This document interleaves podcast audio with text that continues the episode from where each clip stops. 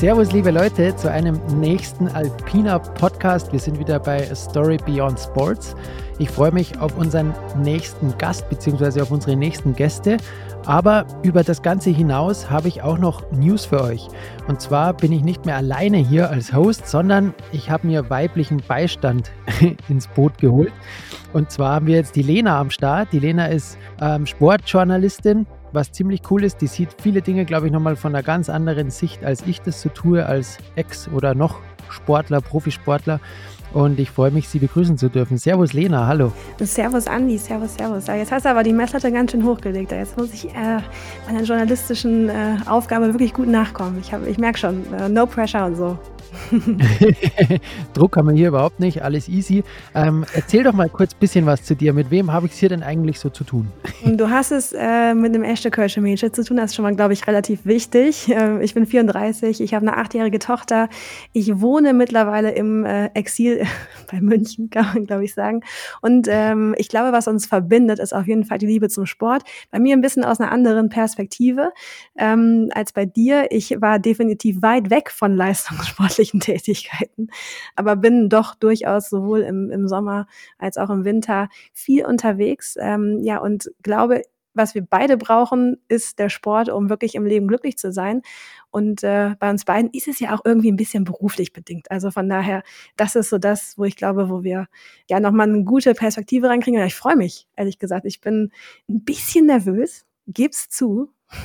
Aber ich freue mich hier auf diese ganze Herausforderung und vor allen Dingen freue ich mich auf sehr, sehr coole Leute, die wir hier ähm, bei A Story Beyond Sports kennenlernen und begleiten dürfen so ein bisschen. Ja, sehr cool. Und ein bisschen aufgeregt sein gehört, glaube ich, dazu. Das macht es umso besser.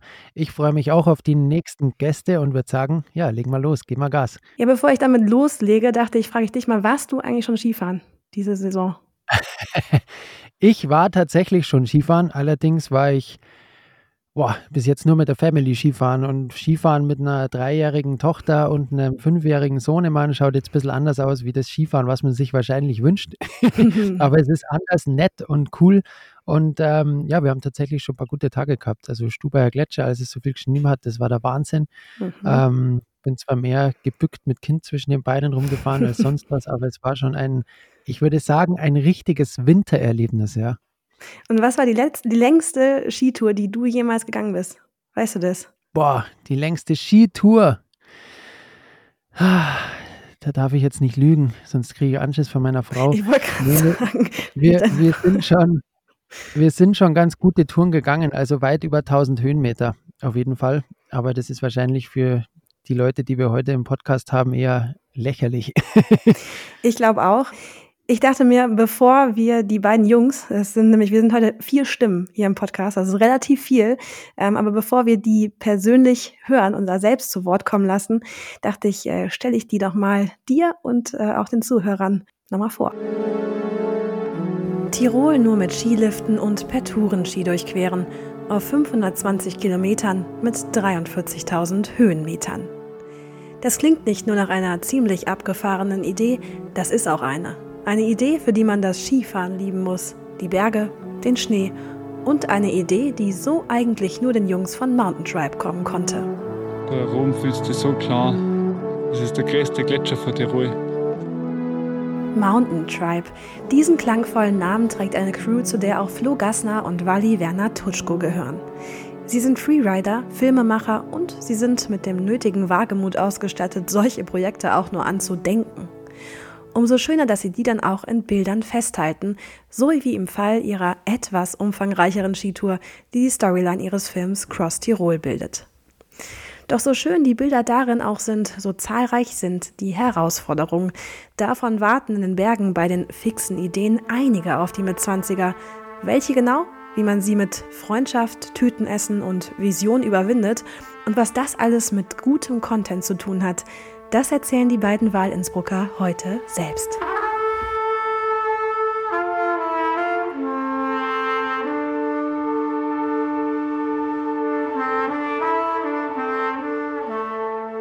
So viel zu euch. Vali, Flo, schön, dass ihr da seid. Kurze Frage, dieses Thema Skifahren. Was bedeutet das für euch eigentlich, Skifahrer zu sein? Ah, Skifahrer, das von dem träumt man als kleiner Bauer, wenn man noch im, im Rennen, in die Rennen fährt, und irgendwann denkt man sich, ja, zumindest war es bei mir so, ich wollte nicht mehr in die Stangen fahren, aber ich wollte Ski fahren, und dann war Freeriden das Allernächste, und da habe ich dann meine nächste Liebe gefunden. Und bei dir, Flo?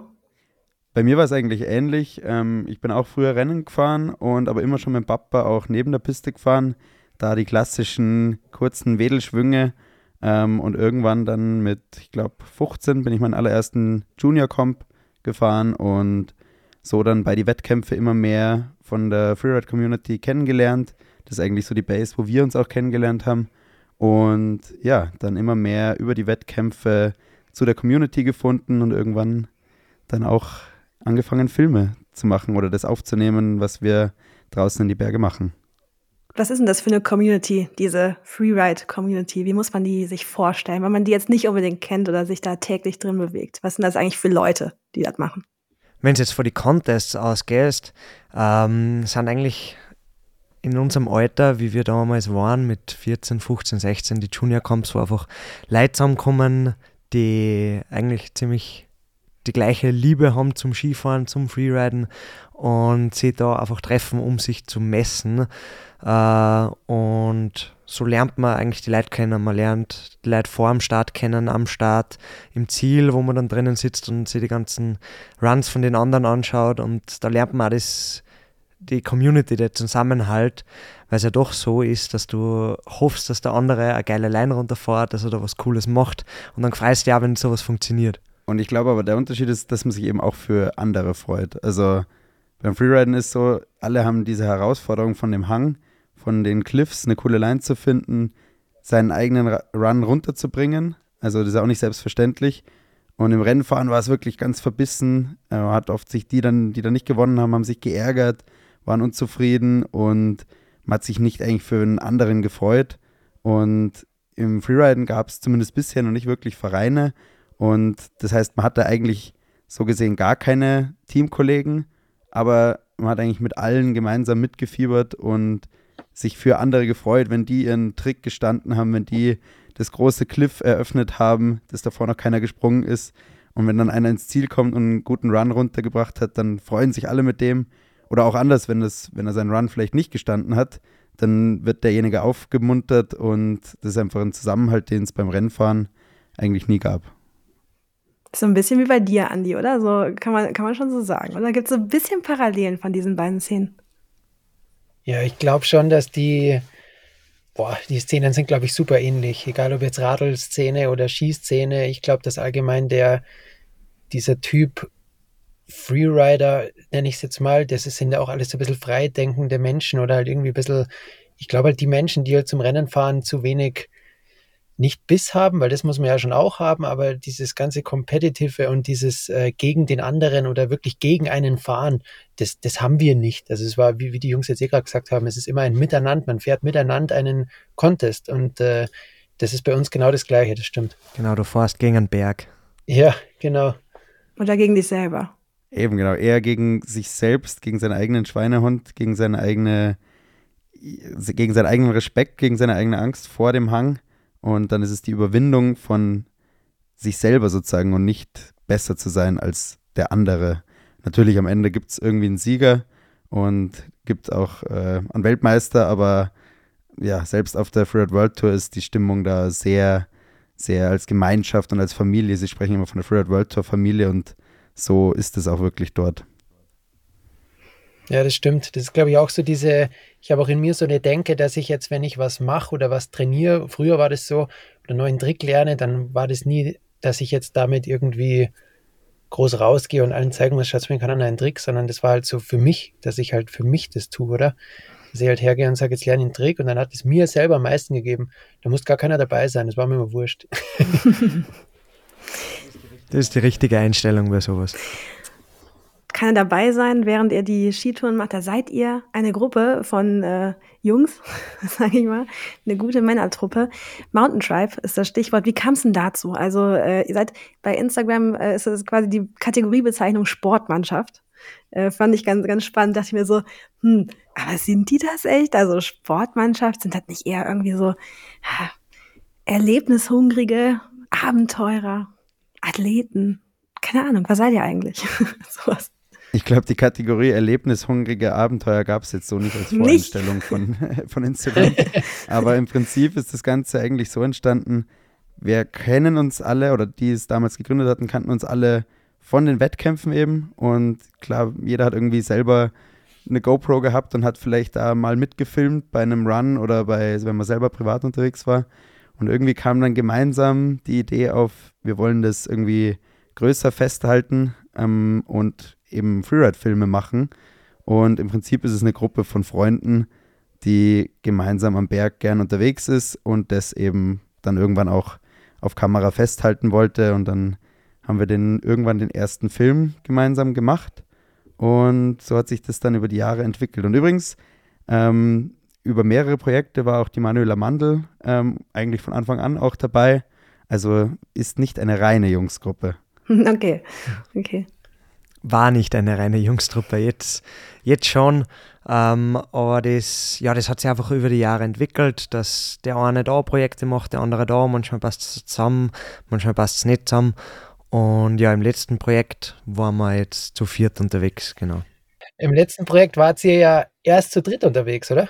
Genau, ja. Ähm, das, wenn ich da jetzt weiter ausholen darf, wir haben das Projekt knapp anderthalb Jahre geplant, von der Ursprungsidee zur wirklichen Durchführung, zum wirklichen Start in Fieberbrunn, und dann war alles in die Startlöcher, alles war erledigt, wirklich nur noch die Kleinigkeiten, und dann hat uns ein Anruf schockiert von Martin, von Kogler Mast. Der hat sich an seinem letzten Skitag vor dem Projekt äh, das Kreuzbandl gerissen, und dann ist für uns eigentlich einmal das Kartenhaus ein bisschen zusammengefallen.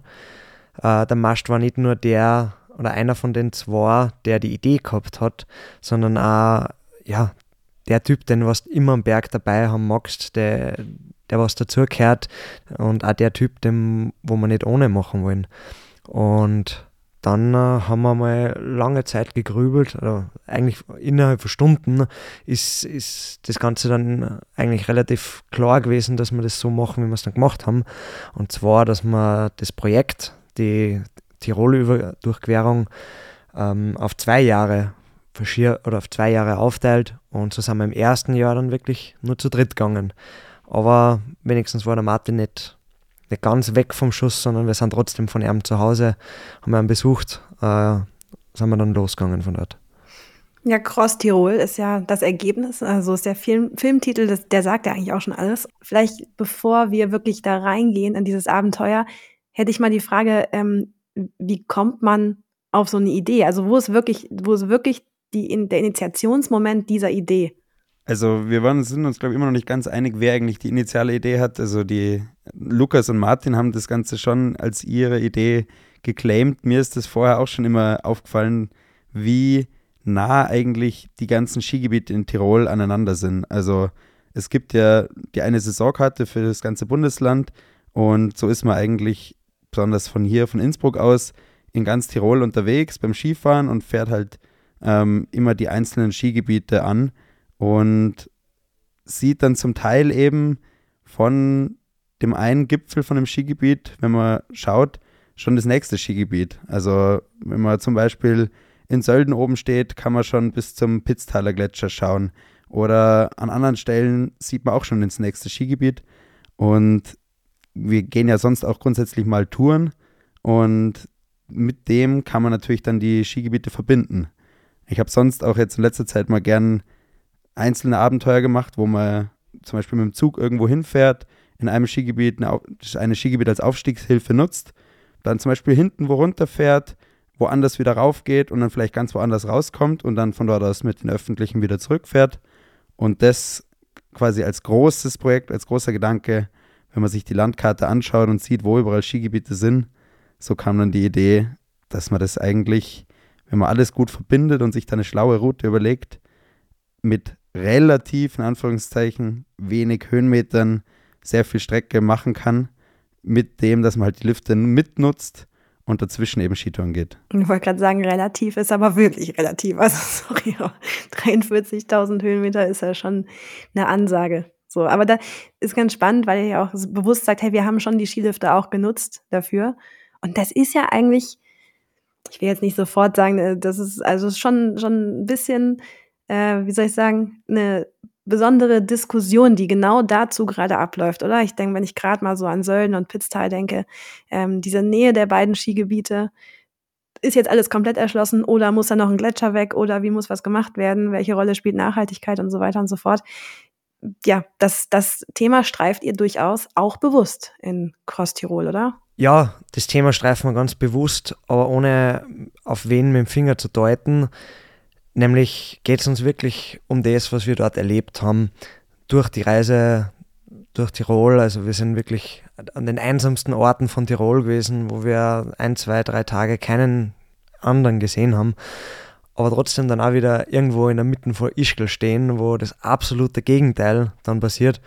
Und das wollten wir einfach aufdeuten, den, den Kontrast. Und ja, jeder darf sich da selber seine Meinung bilden. Genau, das war eigentlich genau die Idee. Wir wollen nicht da wertend irgendwo auf einer Seite stehen, sondern es ist einfach eine Diskussion, wo es verschiedene Argumente mhm. auf beiden Seiten gibt. Und ähm, wir nutzen ja als Freerider auch wahnsinnig gern die Skigebiete. Also an einem ganz normalen Skitag sind wir im Normalfall im Skigebiet unterwegs, gehen dann natürlich irgendwo rauf, fahren Varianten und so, aber nutzen die Lifte als Aufstiegshilfe sehr gern. Und ähm, durch den Film wollten wir eigentlich, wie der Wally gesagt hat, die Story so zeigen, wie wir es erlebt haben, nicht wertend sein und dem Zuschauer der Zuschauerin selbst überlassen, was man dazu denkt. Und genau, es ist sowohl in den Skigebieten cool zum Skifahren, es ist außerhalb von den Skigebieten wahnsinnig ruhig und friedlich und das, glaube ich, kommt in dem Film ganz gut rüber. Und dann kann man selber sich überlegen, was man jetzt vielleicht mit dem freien Naturraum dazwischen noch macht, ob man den so beibehält, wie er ist, oder ob da jetzt noch ein zusätzlicher Lift hin muss. Ja, und das, das Angebot ist ja krass, oder? Also Es, es kam in dem Film, ich habe mir den gestern angeschaut, ähm, also Respekt auch, ist ein richtig geiler Film, ist richtig gut geworden, mir gefällt es brutal gut. Ähm, Musik ist der Wahnsinn in Verbindung mit dem, was passiert. Also es passiert krasse Action, aber man, man wird nicht so davon erschlagen und es wird einem nicht so reingepresst, wie krass ihr seid, sondern es passiert halt so sehr sympathisch, das finde ich super cool. Und, und es kommt auch irre rüber, wie halt die Anbindung überall ist und wie viele Skilifte überall sind. Mir war das nicht so bewusst. Also ich bin jetzt nicht der brutale Skifahrer, ich bin halt Radlfahrer und die Infrastruktur im Sommer ist, obwohl sie ja da steht, eine ganz andere. ähm, ist ja auch ein großes Thema. Ähm, und es war schon krass irgendwie zu sehen, was da abgeht und wie viele Lifte und wo überall Pisten sind. Also wow. Ja, das Tirol hat knapp hundert Skigebiete, alles zusammen und wir haben keine Ahnung, wie viel durchquert, aber einige und die, die Täler, die ruhigen Täler dazwischen, die waren manchmal ja recht klein, nicht vorhanden, manchmal sehr groß in wunderschönen Gletscher, wo gedacht wird, dass eventuell was gebaut werden sollte oder auch nicht. Und ja, wir haben das jeden Tag erlebt, wir haben jeden Tag in einem anderen Tal geschlafen, jeden Tag von A nach B, nach C, nach D. Und ja. da kriegt man das Ganze, ja. da schnappt man das relativ gut auf. Und man entdeckt äh, die Welt oder sein, die Möglichkeiten, die man selber hat, ne? Auch so eine Distanz ja, zu, hinter sich zu bringen sozusagen, das ist schon auch krass, oder? Ist man, gibt es so Momente, wo man so denkt, so boah, äh, das hat mich nochmal echt krass gefordert oder fand ich gut? Ja, ja wenn, wenn du da wirklich durchgehst, ist Ähm, ein krasser Kontrast und die, die Momente, was du da erlebst, ähm, sind sehr wetterabhängig, sage ich jetzt einmal. Es kann der schönste Tag sein, die leichteste Tour, die du dir gedacht hast für den Tag, aber dann trotzdem volle fordernd sein, weil es einfach siebzig Kilometer pro Stunde Wind hat, weil du nichts siehst, weil du irgendwo hin musst, wo du nicht mal siehst, wo du hin musst. Also das ist wirklich eher das Wetter, was uns da gefordert hat äh, oder wo wir gedacht haben, dass es uns fordert und es war genauer so. Und ja, die Tour an sich war eigentlich relativ souverän geplant, war eigentlich keine großen mhm. Fehler, wo wir gemacht haben, äh, bis auf ein Wunschziel, was wir leider nicht erreicht haben, das Becherhaus, aber das war auch aufgrund vom Wetter, aber zum Glück haben wir da eine zweite Option gehabt. Wie geht man denn so eine Planung bitte an? Das ist ja, muss man schon viel Erfahrung, glaube ich, mitbringen, das ist ein bisschen klassische Frage, aber wenn ich jetzt an die Zuhörer denke, die da hören dann schon so innerlich mit den, äh, mit den Schienenscharren quasi, äh, ich habe auch Bock auf Tour zu gehen, mache ich direkt mal nach. Ähm, pff, gute Idee oder was wäre dann, wenn, der erste Schritt? also genau, es ist wirklich, wirklich viel Planungsaufwand da reingelaufen in das Projekt. Und wir hatten es eigentlich ein Jahr früher schon fertig geplant. Ähm, also die Route ist gestanden, die einzelnen Schlafspots und wirklich ein, jeder Meter sozusagen, wo wir entlang gehen. Und wir haben es uns dann aber einfach wirklich nicht zugetraut, also an verschiedenen Punkten.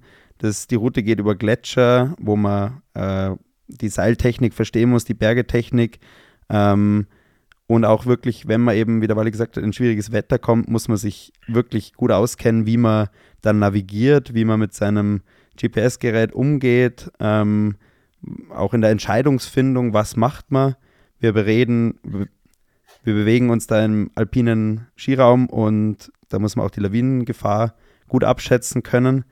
Und weil wir uns da einfach als Gruppe gemeinsam nicht sicher waren, ob wir da bereit dafür sind, haben wir das Ganze um ein Jahr verschoben und haben uns dann in vier großen Themengebieten weitergebildet, ähm, hatten da mit einem Skiführer zusammengearbeitet, mit dem Jochen Reiser, der hat uns da wahnsinnig viel Input gegeben über den Verlauf von dem Winter. Und dann haben wir uns danach einfach deutlich bereiter für dieses Abenteuer gefühlt. Perfekt vorbereitet ist man nie, aber wir haben da wirklich viel eben nicht nur Planungsarbeit, sondern auch wirklich Training reingesteckt und haben das Projekt um ein Jahr verschoben, haben dann aber unseren Lernprozess auch festgehalten. Also in dem Jahr gab es dann vier Episoden zu diesen vier Themen. Ähm, Und auch einen Film dann noch über, das, über die Gesamterfahrung. One Step Ahead war das. das. Wer das nochmal nachschauen will, ist immer noch auf YouTube bei uns.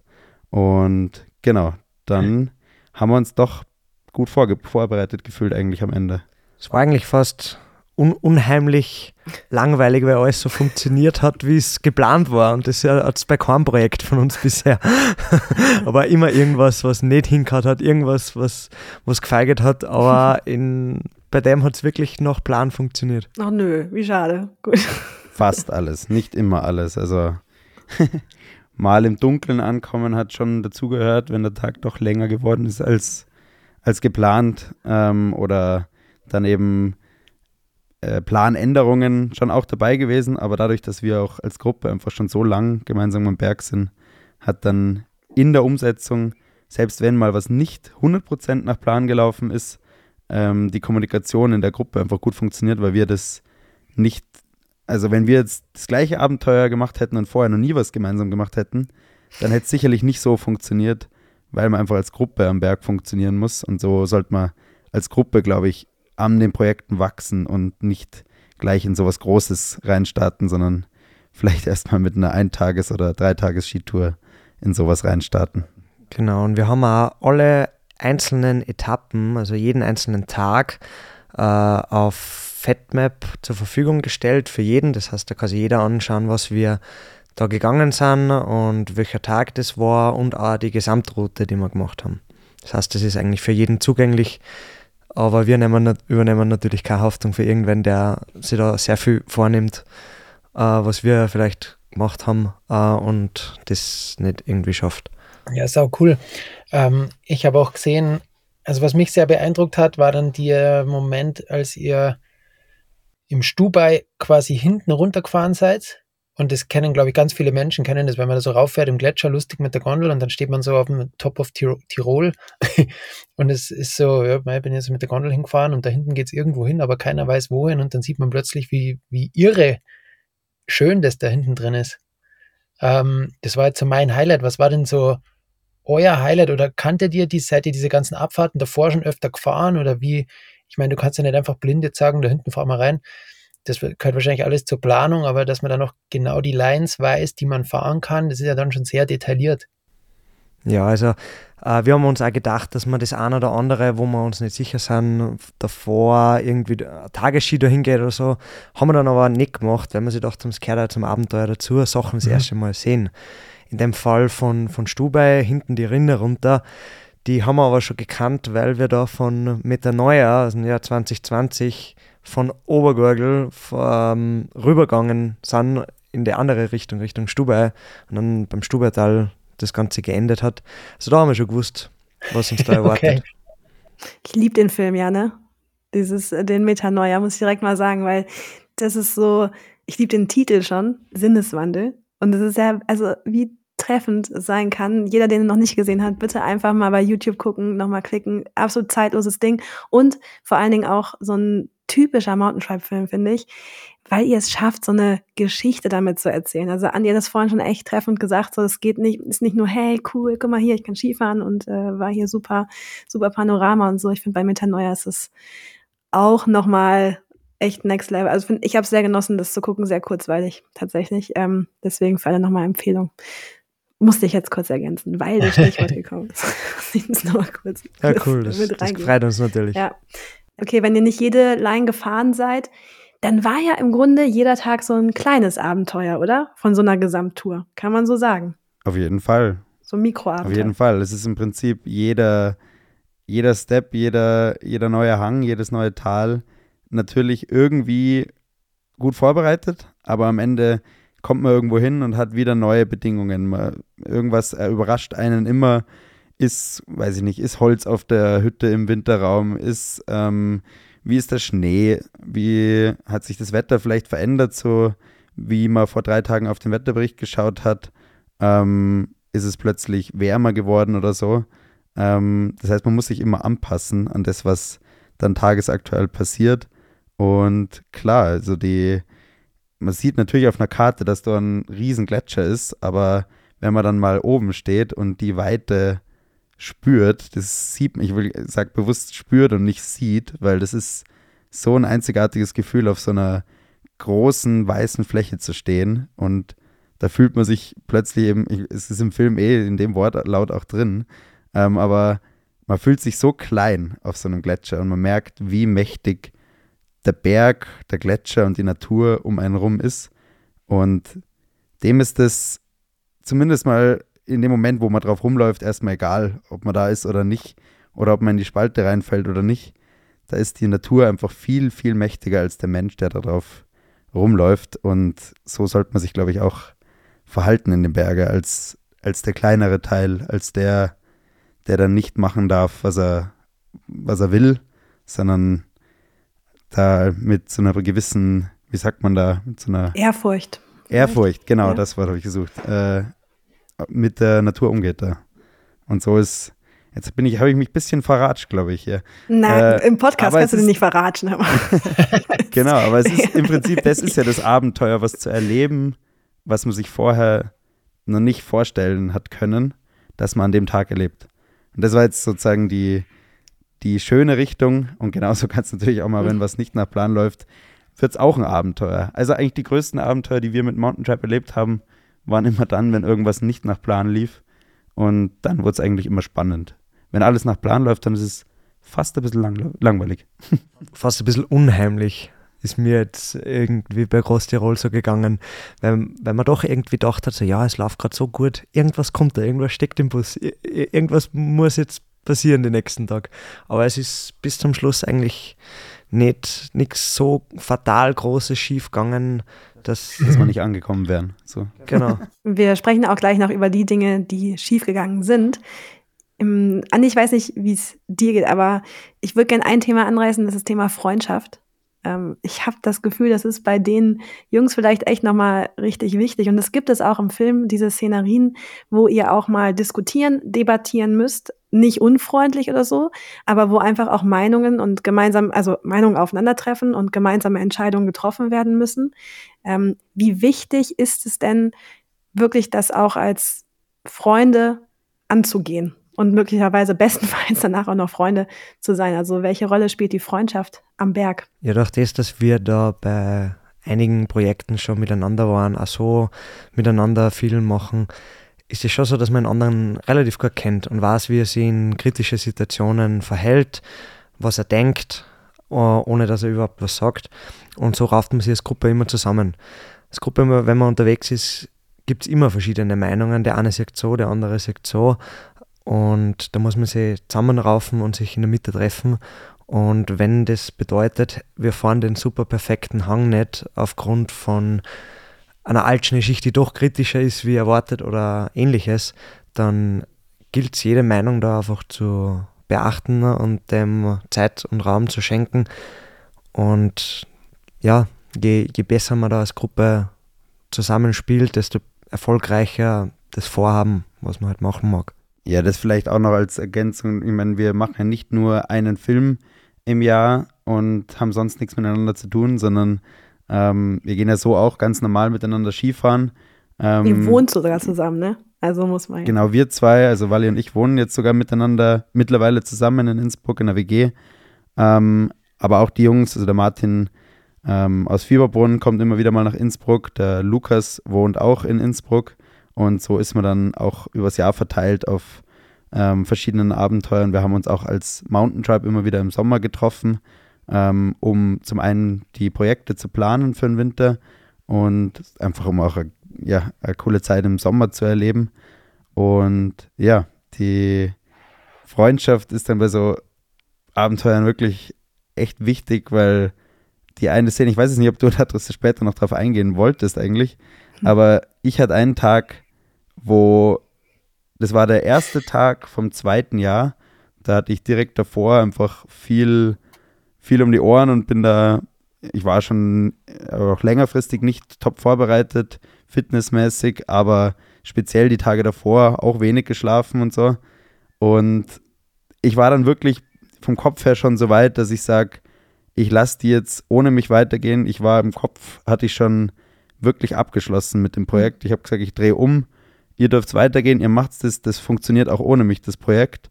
Und da, ich war wirklich im Kopf schon so weit umzudrehen. Und die Jungs haben mir Material abgenommen aus dem Rucksack, dass mein Rucksack nicht mehr so schwer war, haben mich motiviert, haben auf mich eingeredet, dass ich doch mitkommen soll, dass das Projekt eben davon lebt, dass wir das gemeinsam machen und nicht einfach so, dass es durchgezogen wird, weil dann ein Film draus werden soll, sondern mhm. es war schon die ganze Zeit, speziell jetzt bei Cross Tirol fand ich eben das Abenteuer, was im Fokus stand, und zwar das Abenteuer, dass wir das als Gruppe, als Freunde gemeinsam erleben.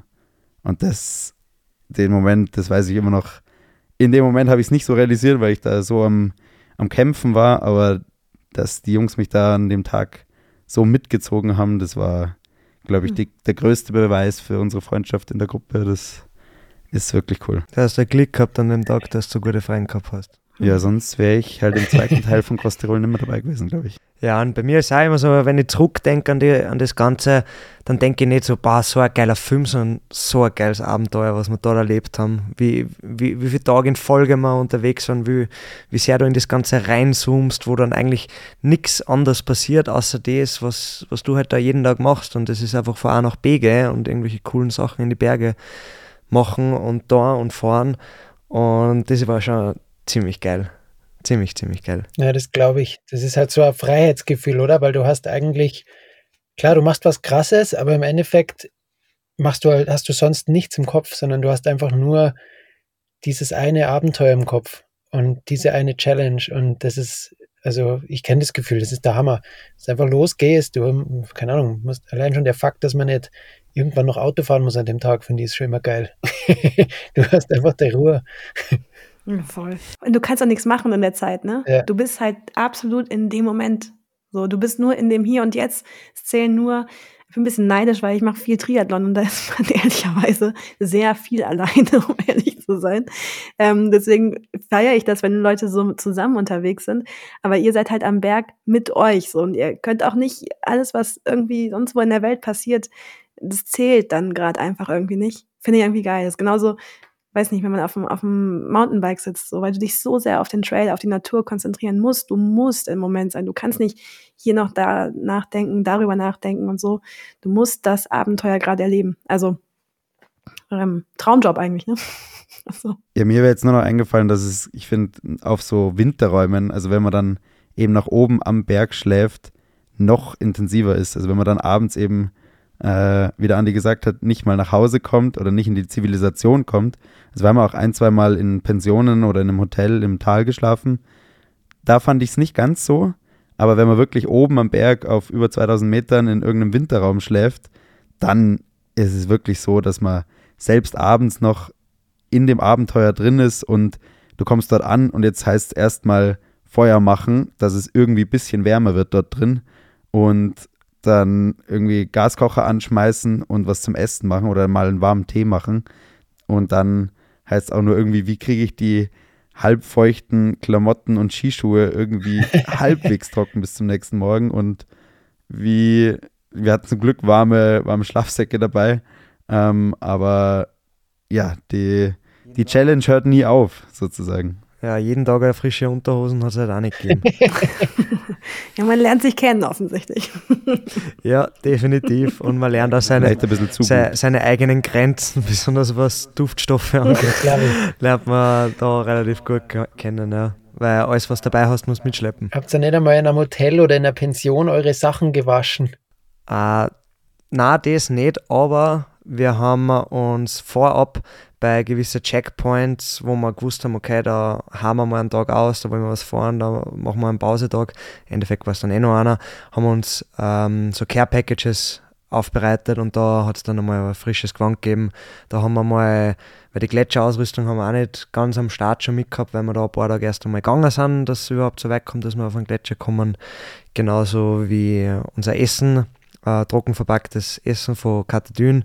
Es war ja auch immer wieder zum Auffüllen und dann halt, wie gesagt, einmal Kleidung tauschen und das hast du halt jeder Einzelne so rationieren müssen, dass das, was man dann wirklich in der Situation an dem Ort braucht, auch da sein muss. Ja, perfekt. Dann habt ihr es halbwegs aushalten können.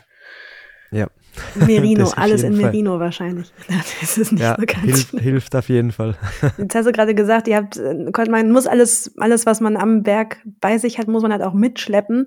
Gilt natürlich auch für das Filmequipment und da sind wir so im Bereich der Produktion und ich finde, ähm, es ist immer super, so tolle Filme zu sehen und denken wir dann hinterher so, aber das ist natürlich auch ein wahnsinniger Zeitfaktor. Ich meine, da muss immer einer vorgehen. Äh, Paul heißt er, glaube ich, äh, der eine ganz, ganz spezielle Rolle natürlich auch hat als Regisseur, Cinematograf und so weiter und so fort. Ähm, und äh, natürlich auch Kameramann. Der muss immer vorsprinten, da muss er die tollen Bilder machen. Dann, äh, Flo, du hast, glaube ich, auch die Drohnenaufnahmen, die wirklich spektakulär sind, ähm, auch mitgemacht. Also das frisst natürlich auch nochmal Zeit. Wahrscheinlich äh, kommt das nochmal oben drauf. Und vor allen Dingen frisst das natürlich auch einige Kilos, die ihr mit äh, irgendwie euch, mit euch rumschleppen müsst. Ähm, ist es das dann wert, wenn ihr das denn seht? Oder gibt es da vielleicht auch Learnings, die ihr so teilen könnt, so das hätte man nicht mitschleppen müssen, vielleicht weil wir es am Berg eh nicht gebraucht haben oder äh, gerade mit Blick so auf diese ganze Content-Ebene? Also ja, ich muss auch sagen, ich bin jetzt seit eineinhalb Jahren sowas, mache ich das ähm, Filmen und Fotografieren ähm, neben dem Studium so selbstständig, eigentlich als mehr oder weniger mein Hauptverdienst, Hauptjob sozusagen. Und da ist es manchmal echt die Challenge, dass man das Abenteuer sozusagen noch als Abenteuer sieht und nicht eben als Produktion, wie du es siehst. Bei Cross Tirol war das Abenteuer so groß im Kopf, dass das eigentlich schon im Fokus stand. Aber der Paul, für den war es natürlich schon immer, der hat immer das nächste, den nächsten Frame gesucht, den nächsten schönen Blickwinkel und der hat, denke ich, das Abenteuer schon weniger als Abenteuer erlebt, weil er natürlich wirklich immer in durch seine Kamera eigentlich das Abenteuer erlebt hat. Also wie du gesagt hast, er sprintet nach vorne, muss uns von vorne filmen, dann packt er wieder die Kamera aus, ein und hat natürlich wirklich kiloweise Equipment dabei.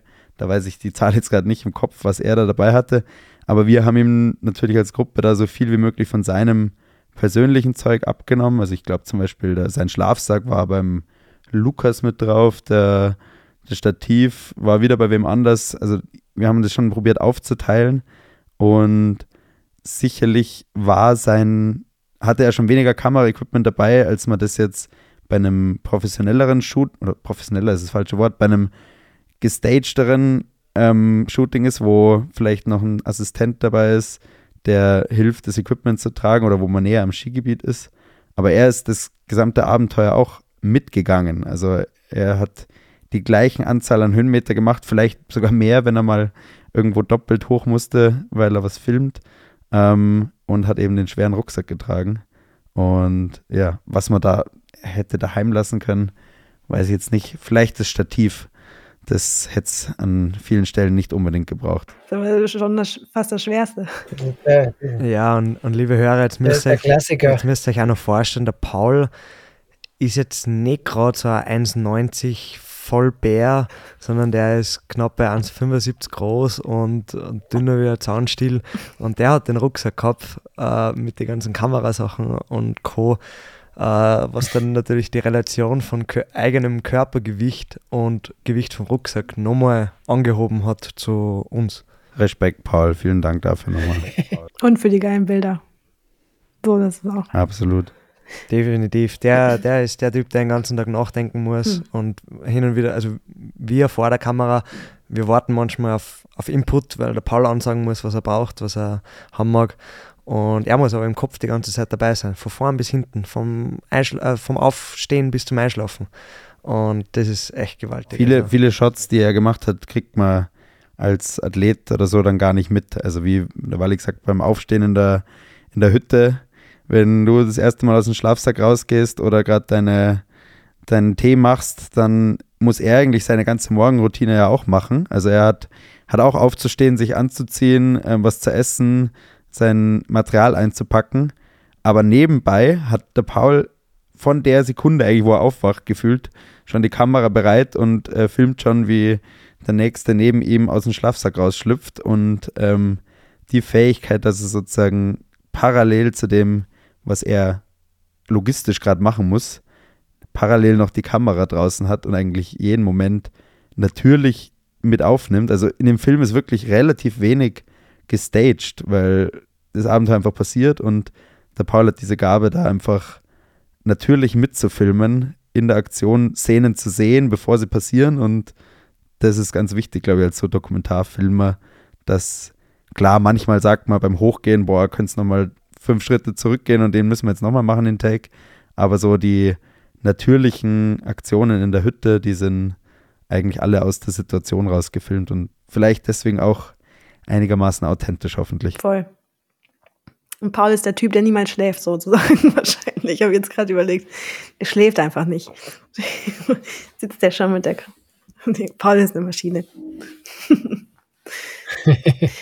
Ähm, Andi, ich habe mal eine Frage zwischendurch an dich, weil schon wieder so eine Parallele zu der Szene, aus der du kommst eigentlich, dieses Thema Content, dieses Thema Filme produzieren während des Sports, während des Abenteuers, das ist auch wieder sowas, was so ein bisschen diese Mountainbike-Szene letztendlich auch mit dieser Skifahrerwelt, vielleicht der Freerider-Welt connected, oder? Das ist so echt relevant, oder würdest du sagen? Wie hat sich das verändert vielleicht auch heute? Ich glaube, dass das über die letzten Jahre einfach eine massive Gewichtung bekommen hat, dass man Projekte macht und dass der Sport nicht nur reduziert ist auf Ergebnisse und Leistung in Form von Contests oder Rennen, sondern eben auch durch die ganze Social-Media-Welt einfach Content wahnsinnig wichtig geworden ist. Und das ist, glaube ich, nicht nur der Sport, sondern die ganze Welt, die sich mehr um das dreht. Also das kann ja auch der sein, der irgendwie Rührei macht, der damit viral geht, keine Ahnung, oder Bierflaschen öffnet. Also es, es geht ja grundsätzlich um, um alles, was man so tut, wo irgendwie überall wird Content produziert, manchmal vielleicht sogar schon fast nervig. Mhm. Aber ich wollte gerade sagen, ich finde, umso so mehr das wird mit dem Content und dass man eigentlich jeden Sprung filmen muss, und jede Aktion eigentlich auf Social Media kommen muss, umso wichtiger ist es und desto, ich genieße auch richtig die Skitage, wo es eben nicht drum geht. Klar, bei mir ist noch was anderes, ich bin als Fotograf und Filmer, ist das so zum Job geworden, ist das nicht nur das Skifahren als professioneller Athlet, sondern auch jetzt als Kameramann oder Fotograf, eben ist man draußen am Berg und muss plötzlich, ist es Arbeit sozusagen, die man da macht und es ist wirklich ein Job geworden für mich.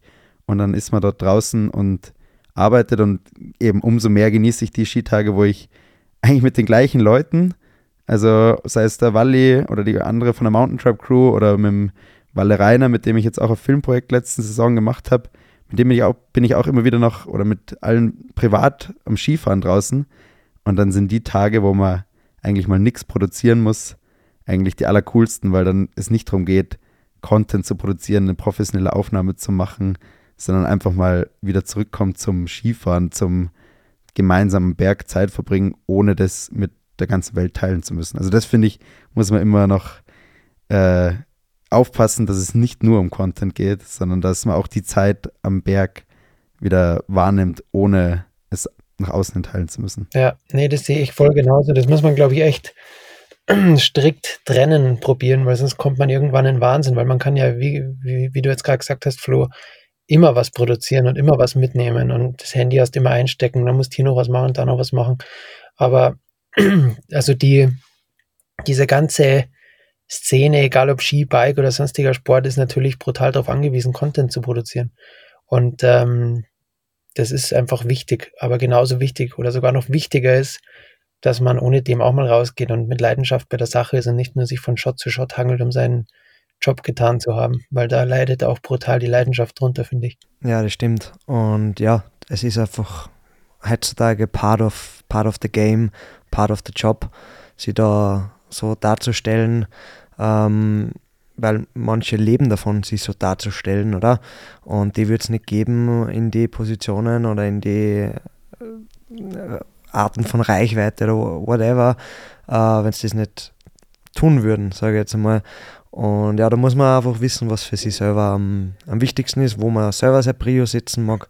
Und das ist beim einen anders wie beim anderen. Ja, aber das finde ich auch beim Cross Tirol ziemlich geil. Und das ist mir so aufgefallen, dass das Ganze, ich meine, es ist geiler Content, geil produziert. Und dann kommt immer so eine griebige Blasmusik dazu. So, so richtig, also jetzt nicht dieses, diese typische, sondern halt einfach eine, die richtig gut dazu passt und die auch diese Tiefe und diese Schwere zu den Szenen und allem hat, aber einfach mal ein ganz anderer Style, was ich jetzt so überhaupt noch nie kannte.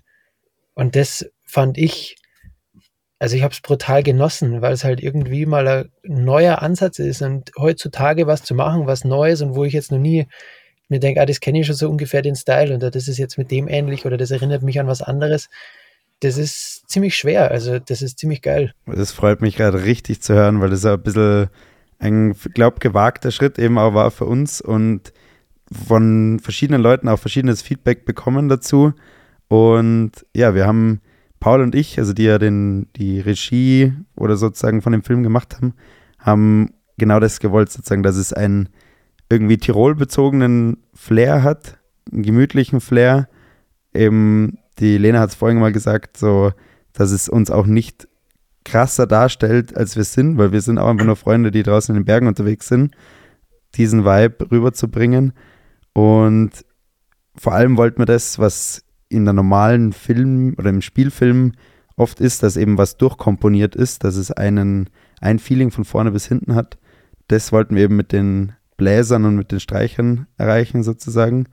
Und dann haben wir eben einen Freund von Paul, der Vitus Lindbüchel, der hat eben die, den gesamten Soundtrack komponiert, also es sind alle Lieder ähm, nur für Cross Tirol komponiert worden und dann auch produziert dafür und ja, das war auch viel mehr Arbeit, als wir uns das irgendwie gedacht hatten, also das hat nochmal, glaube ich, drei, vier Wochen zu der gesamten Post-Production hinzugefügt, aber ich finde, es war auch wieder ein Abenteuer, weil ich sowas vorher noch nie gemacht habe, also für einen Film, Film oder Musik.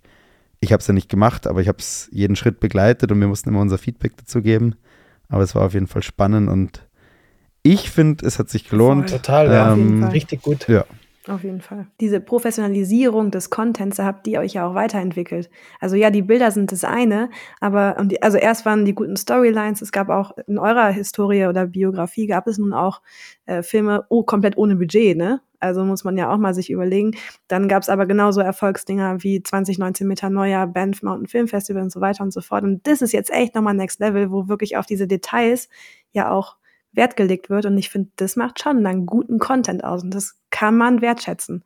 Das nimmt mich mehr mit als jedes, weiß ich nicht, keine Ahnung, ähm, schwierig gefilmte sonst was, keine Ahnung, das nimmt mich ja viel, viel, holt mich viel mehr ab und das weiß ich doch viel mehr wertzuschätzen eigentlich auch. Also die Zeit, die ihr da reingesteckt habt, kommt beim Zuschauer, bei der Zuschauerin auch an, würde ich jetzt mal sagen. Also sowohl Andi als auch ich haben das jetzt mal hier so stichprobenmäßig, belegen das ja quasi. Das ist wir sind natürlich auch High-End-Zuschauer. das, genau, so richtig kritisch sind wir natürlich auch. Und wenn man sich da als High-End-Zuschauer alle Filme von zwanzig achtzehn bis jetzt anschaut, äh, merkt man hoffentlich einen Fortschritt von der ganzen Sache, wo es wirklich wir uns selbst äh, entwickelt haben, nicht nur hinter, also nicht nur vor der Kamera als Athleten, äh, sondern auch wirklich hinter der Kamera Flo und Paul sich entwickelt haben im, im Schnitt. Das ist ja alles ein Prozess, der, von wo du irgendwo starten musst. Und jetzt mit dem Projekt haben wir es das erste Mal geschafft, dass wir das ins Fernsehen ausspielen, als ähm, ja, Fernsehpremiere sozusagen und nicht nur als kurzer Ausschnitt, wo wir hier und da schon mal unterwegs waren im, im T V. Und den Film dann auch sozusagen so zu balancieren fürs, für Festivals und für ein T V, das stelle ich mir eigentlich extrem schwierig vor im, im Schnitt, was ihr da gemacht habt, Flo und Paul. Ja, ich glaube, es ist so ein bisschen eine Mischung geworden eigentlich aus Filmfestival, Kurzfilm und ich sage jetzt mal längere Sport-T V-Doku, die vielleicht noch ein bisschen mehr also cleanere Doku-Style hätte ähm, und wir haben, glaube ich, da so eine Art Mischung gefunden, haben da jetzt aber auch nicht wirklich eine andere Vorlage dazu gehabt, sondern das hat sich ergeben. Wir haben uns am Anfang mal entschieden, dass, dass wir das chronologisch aufbauen wollen, weil wir das Abenteuer vor allem denen, die wirklich selber auch Skitouren gehen, so erzählen wollten, dass man logisch nachvollziehen kann, wo wir entlang gegangen sind. Deswegen ganz klar für uns, wir wollten das Abenteuer chronologisch erzählen. Und dann aber zwischendrin authentische Momente an Hütten, an wichtigen Punkten und dazwischen eben eigentlich ja, schöne Aufnahmen und so die Geschichte erzählen. Ja, und wenn du da denkst, die ganze Zeit, wo wir unterwegs waren, fünfundneunzig Prozent oder neunzig Prozent von der Zeit, wo wir nicht geschlafen haben, sind wir irgendwo hingegangen, bergauf, in der Ebene. Und das dann im Film so abwechslungsreich rüberzubringen, wo es nicht nur wirklich um, okay, bergauf gehen, dann auf der anderen Seite abfahren, bergauf gehen, auf der anderen Seite wieder abfahren. Äh, das ist auch das, wo ich, wo ich auch das sehr faszinierend gefunden habe. Ich war nicht im Schnitt äh, tätig, das ist absolut nicht meins, aber den, den Prozess zu sehen von den einzelnen Versionen und wie, man, wie kreativ man eigentlich die Geschichte erzählen kann von dem Ganzen. Das, das hat mir auch getaugt, eben mal, wenn ich die Versionen gesehen habe. Am Ende muss man, es waren über vierzig Stunden Videomaterial. Also Paul und ich haben da erstmal zwei Wochen nur mal sichten und sortieren müssen. Und ich wollte gerade fragen, wie viel, wie viel Content denn da rausgekommen äh, ist. So und, oh, das ist krass. Man könnte da wahrscheinlich vierhunderttausend Reels draus schneiden. ähm, aber am Ende ist es, glaube ich, einfach die was anderes sozusagen. Also ma, mhm. klar, es gibt natürlich ein paar Reels, die wir daraus geschnitten haben, die den Film bewerben sollen, aber am Ende gehört dieser Film auf einen möglichst großen Bildschirm, idealerweise ins Kino. Da sollte man das Ganze erleben und dann ist man auch im Moment und innerhalb von fünfzehn Sekunden auf Instagram kann man nur schwer so ein Abenteuer, so eine Geschichte oder auch das Gefühl, was wir dabei hatten, erzählen. Und das ist, glaube ich, der Unterschied zwischen Film und Social Media. Einfach das ist, sollte man, glaube ich, gar nicht unbedingt vergleichen. Es ist einfach was, was anderes, glaube ich. Und ja. Und es hat auch alles eine Daseinsberechtigung, ne? Muss man auch, glaube ich, differenzieren, ne? Also man nutzt das ja auch. Und es ist einfach eine andere Darstellungsform. Genau. Würde ich so und, sagen. Und oft ist so, der eine, der im viralen Content so gut ist, kriegt es nicht auf die Beine, so ein Projekt auf die Beine zu stellen und umgekehrt. Also für mich war zum Beispiel die andere Seite gar nichts. Es war, ich glaube, ohne Skifahren hätte ich nicht einmal Instagram. Ähm, und, und so muss halt jeder, ja, wie wir schon vorher gesagt haben, oder? Jeder sei, seinen Mittelweg finden, seinen, seinen Weg, wo er gut ist, seine Stärken, seine Schwächen. Und der eine landet in der Ecke, der andere in der anderen ja. Ecke. Ich finde es vor allem ganz wichtig, dass es noch so Crews gibt, wie ihr seid, die noch richtige Videos und Filme machen. Weil es einfach, glaube ich, in der heutigen Zeit nicht mehr so einfach ist, wirklich was zu machen, was auch funktioniert. Es ist ja ein, ein irrsinniges, oder keine Ahnung, so, also mein letztes großes Videoprojekt, wo ich noch aktiver Sportler war, ist ja mittlerweile zehn Jahre her. Und damals als richtig aktiver Sportler ein geiles Videoprojekt zu machen in der Zeit, das war, wenn du die richtigen Kontakte ein bisschen gespürt gehabt hast, ziemlich einfach, weil halt der ganze Markt noch ja, der war eigentlich leer im Radlbereich. Das war damals so, die Connection in die Ski-Snowboarding-Branche, die war super, weil die Jungs waren uns so weit voraus. Dann haben wir halt ziemlich easy was ziemlich Geiles machen können. Und das heutzutage wieder zu schaffen, was ähm, zu machen, was auch dann wieder ankommt, ist, glaube ich, eine Riesen-Challenge. Und natürlich auch durch Instagram, weil ja, weil ja Instagram für viele Endverbraucher das Medium ist. Und ich glaube, ganz viele Endverbraucher, die interessiert der Film gar nicht mehr, weil die sagen halt, geil, ich hocke vor meinem Kasten und scroll da durch den ganzen Tag, einen zehn Sekunden nach dem anderen und das gibt mir alles so ungefähr. Aber es ist ja lang nicht alles. Ich glaube, es ist halt wahnsinnig schnelllebig. Also auf Social Media soll möglichst, wenn du jetzt den neuen Trick gelandet hast, dann sollte das möglichst in der, eine halbe Minute später möglichst online sein und dann geht es viral. Dann hat es innerhalb von zwei, drei Tagen, weiß ich nicht, über Millionen Klicks und dann hat es jeder kurz gesehen und dann ist es aber irgendwie doch aber auch in drei Tagen wieder vergessen und es ist wahnsinnig schnelllebig. Also die Social Media, man kann eine wahnsinnige Reichweite haben, aber man erreicht die Person dann auch nur für sieben Sekunden. Und null Komma drei. Oder nur, das ist kein Witz. Ist das die das durchschnittliche, weiß ich nicht. Genau. Das ist echt so. Und für, aber es, und für, ist das der Durchschnitt, das oder wie? Das ist die, so lange, so lange hast du Aufmerksamkeit auf ein Reel mittlerweile. Das ist wirklich erschreckend. null Komma drei Sekunden. Das ist, wenn, das ist die Zeit, wenn du auf dem Heisel hockst, wo du durchscrollst und kurz drum bleibst.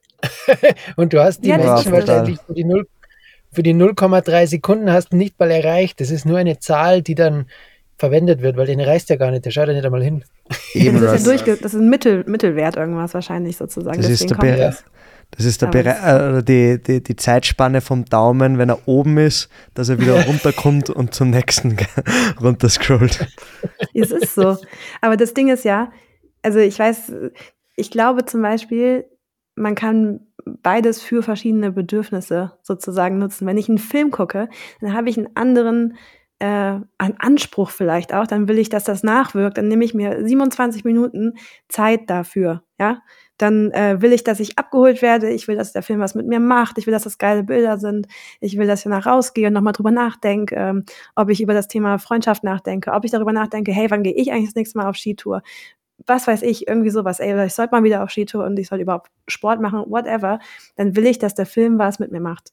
Und wenn ich so ein Reel sehe, dann ist das in etwa derselbe Effekt sozusagen. Und deswegen glaube ich, dass beides sein Publikum auch hat. Also ich bin ein bisschen, bisschen optimistischer, bin ich tatsächlich da. Und beides auch so ein bisschen, es darf beides existieren, es braucht auch beides. Manchmal brauchst du eine kurze null Komma drei Ablenkung vom Alltag, dann ist Instagram okay. Wenn ich was will, was mich nachhaltig beeinflusst, dann bin ich vielleicht eher dabei, äh, bei YouTube mir einen echt guten, gut gemachten Film reinzuziehen.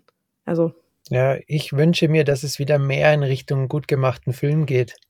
Und die, ich, ich weiß jetzt nicht, wie es, wie es, wie es euch ging oder wie es euch geht, wenn ihr zwar Projekte aufreißt und dann geht es auch um Budget und da muss man das Ganze irgendwie stemmen. Und das macht uns, glaube ich, diese ganze Insta-Nummer und so weiter nicht unbedingt einfacher, da wieder Budgets für sowas zu kriegen, was ja vielleicht für viele schon so, vielleicht liege ich auch falsch, aber für manche Firmen wahrscheinlich schon so ein bisschen oldschool ist, oder? Ja, wir haben das schon auch ein bisschen mitbekommen, dass sozusagen die das so ein bisschen der Kon- die Konkurrenz ist, sozusagen die schnelle Reichweite. Ähm, aber was ich eigentlich faszinierend finde an dem Film, nicht nur die, der, die Zuschauerlänge sozusagen ist größer, sondern auch natürlich der Prozess in so einem Film. Wir haben da vier Monate in der Post-Production dran gesessen, zu zweit. Also das ist einfach eine wahnsinnige Zeit und Arbeit, die da reinfließt. Klar, manche Reels dauern auch länger zum Schneiden, aber sicherlich nicht so lang. Und dann vor allem ist es auch was anderes, bei einem Reel bekommst du vielleicht einen kurzen Kommentar, ein Like und das war's dann. Und bei, zum Beispiel bei so Filmfestivals, die Zuschauer dann persönlich zu sehen und nach der Vorstellung kommen die Leute zu einem, reden mit dir drüber und haben wirklich was mitgenommen oder haben dann Fragen oder denken eben weiter.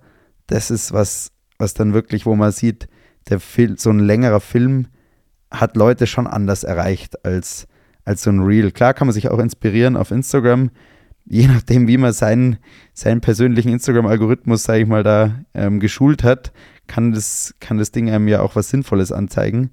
Ähm, ich glaube, da bin ich jetzt auch nicht ganz der Perfekte. Ich schaue mir da auch schon ganz schön viel Blödsinn an wahrscheinlich, aber die Hundevideos zählen nicht.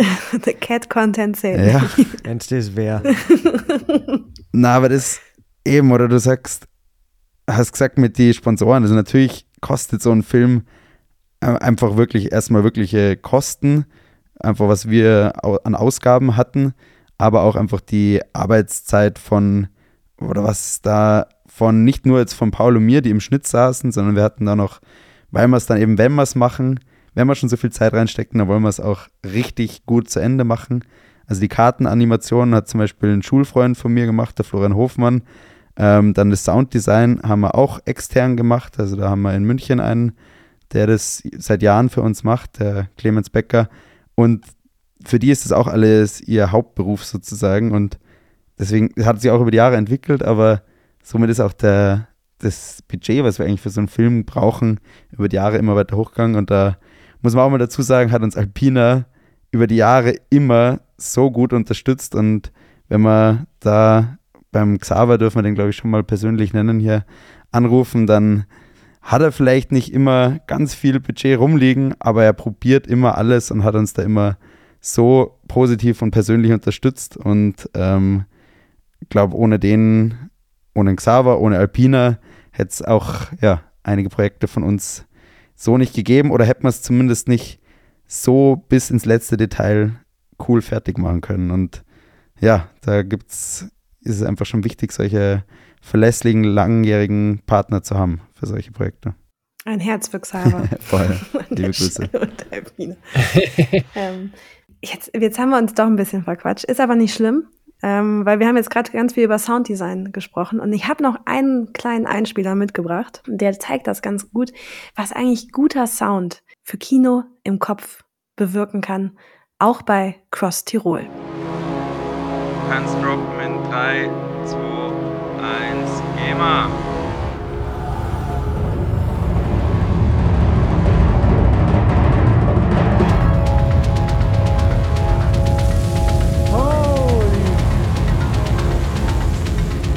Ich bin safe!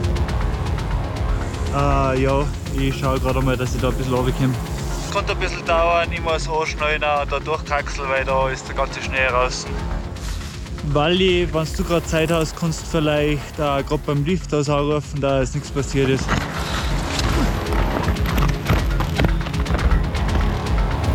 Ah, fick dich doch!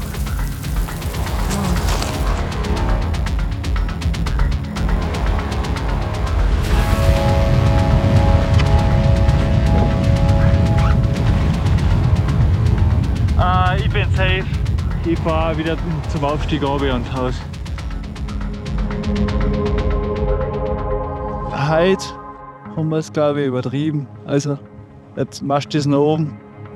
Äh, Finger kreuzt, dass es gut geht. Ich meine, da hat ein bisschen andere Exposition und weniger Steilheit.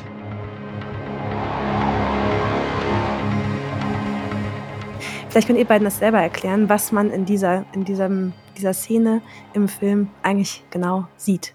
Ja, das war ein Tag, wo Gut und Böse sehr knapp aneinander gelegen sind. Das war ein Couple, das war fast am Ende der ganzen Tour, wo ja, also die, die, die Wahltiroler und richtigen Tiroler kennen die, The Wall of Couple wahrscheinlich. Das ist direkt neben dem Skigebiet ein mega Bergpanorama, wo schon sehr viel Filme aufgenommen worden sind, wo also extrem herausforder- herausfordernder Berg oder Bergwand da steht. Und wir, wie wir da hingekommen sind, ein paar Tage davor, haben wir schon gewusst, okay, es könnte sein, dass es gut wird für uns, weil wir davor sehr lange keinen Neuschnee gesehen haben. Und es könnte sein, da in drei, vier Tagen wird's gut. Und dann waren wir dort, haben wir, hat, dann hat es geschneit, ungefähr so zwanzig, dreißig Zentimeter Neuschnee. Wir haben uns vorbereitet, wir haben einen Tag sausen lassen, das war der einzige Pausetag, was wir gehabt haben, weil wir wirklich wollten, dass in Kappel das, die, The Wall so gefahren wird, wie man es seit Jahren, das ist was, das schaut, schaut man sich an, seit, seit Jahren mag man da runterfahren und das war der Zeitpunkt.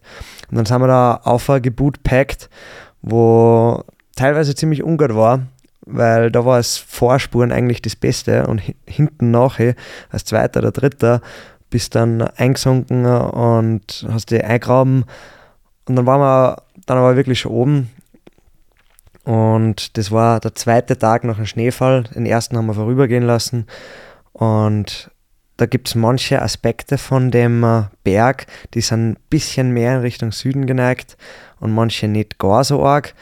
Und das war wirklich die paar Grad, der Unterschied von mir, wo als erster gefahren ist, wo eher mehr Richtung südlich mit, neben der Sonne geneigt war, runtergefahren ist, relativ schnell, zack, zack, zack, durch und eigentlich fast alles in der Sonne und es ist nichts abgegangen.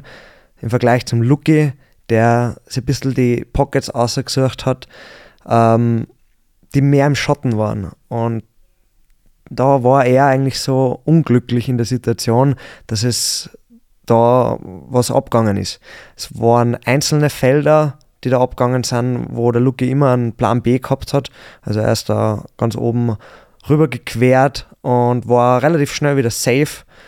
Und wenn da halt was geht, dann hat er genau gewusst, ah, okay, dann ziehe ich einfach nach rechts weiter und dann stehe ich gut da und dann kann neben mir, unter mir alles passieren, aber er ist safe.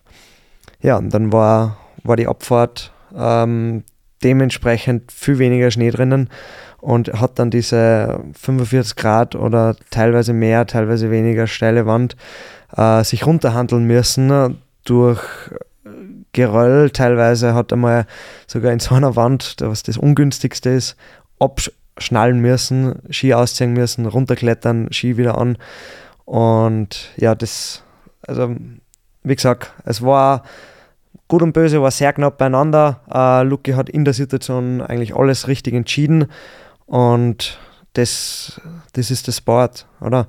Ja, ich glaube, das, das Freeriden ist ja, wenn man es auf dem Niveau betreibt, sind natürlich immer Risiken dabei und wir sind da über Jahre lang, schulen wir uns da oder haben Erfahrung im steilen Gelände. Ähm, das ist jetzt nicht, was man von einem auf den anderen Tag macht. Ähm, Klarerweise haben wir jeden Tag, wo wir draußen waren, in der Früh einen Lawinenlagebericht gelesen, haben auch dadurch, dass wir natürlich die ganzen Tage vorher schon draußen waren, ähm, wussten genau, wie ist die Schneedecke aufgebaut und da bewegt man sich einfach in einer Steilheit, wo man nach normalen Entscheidungshilfen einfach nicht, nichts verloren hat ähm, und man bewegt sich da in einem einfach größeren Restrisiko, als man das jetzt auf einer normalen normalen Spaß-Skitour sozusagen macht. Und wie der Wally gesagt hat, da ist es wichtig, einen Plan B zu haben, vorher schon zu wissen, was mache ich, falls doch was abgeht. Das ist natürlich nicht eingeplant, es soll nichts reißen, aber man muss trotzdem vorausdenken, was ist, wenn was wäre, und da hat er gut reagiert. Es ist nur viel, da steckt viel mehr Gedanken dahinter als nur ich schaue mir das an, ah, das wäre cool, da runter zu fahren und dann fährt man rein, sondern da steckt ganz viel Planung in so einer Line. Da schaut man sich von unten mit dem Fernglas an und da, ja, das passiert nicht von heute auf morgen, dass man sowas macht. Ja, wenn es dir da jetzt rein versetzt in einen, der da vom Skigebiet da zuschaut, äh, da sind einige, einige Leute gestanden und haben uns da zugeschaut, die werden sich ja eher gedacht haben, ja, die Narischen fahren da irgendwie halt so krass, aber, aber in jeder von unserer Line, ich kann da jetzt nur für mich sprechen, aber ich habe in jedem einzelnen Schwung einen Plan B gehabt. Wenn das, dann das. Wenn das, dann das. Und so fährst du den Berg, das ist eigentlich ja wie so ein Entscheidungsbaum, oder? Wo du nach der Reihe die Sachen abhakst und wenn es gut gelaufen ist, äh, kommst du zu der, zu dem, wenn es schlecht gelaufen ist, musst du so entscheiden. Und das ist alles kalkuliertes Risiko. Das ist nicht irgendwie wahnsinnig da runterfahren und nicht auf irgendwelche Schneesituationen achten oder irgendwas. Wir waren, wir waren da schon fünfzehn Tage durchgehend am Weg. Wir haben genau gewusst, wie die Situationen sind. Aber das bringt der Sport mit sich, dass das ein gewisses Restrisiko hat. Und das muss man kalkulieren. Aber es hat schon so ausgeschaut, wo, die, wo, das Lawin, wo diese Lawine da runtergegangen ist. Der Schnee war ja weg und dann war drunter direkt der Fels, oder? Ja, in der engen Rinne, genau. Da war direkt drunter dann der Fels und durch das, dass dann nochmal geschneit hat, hat so fein ausgeschaut, dass man das wirklich gut befahren hat können. Ich bin da einen Meter auf der Seite vorbeigefahren, ohne dass gerissen hat, das Erste. Und da hat es nichts gehabt. Das hat optimal passt. Absprung wie Landung von genau eben der einen Stelle.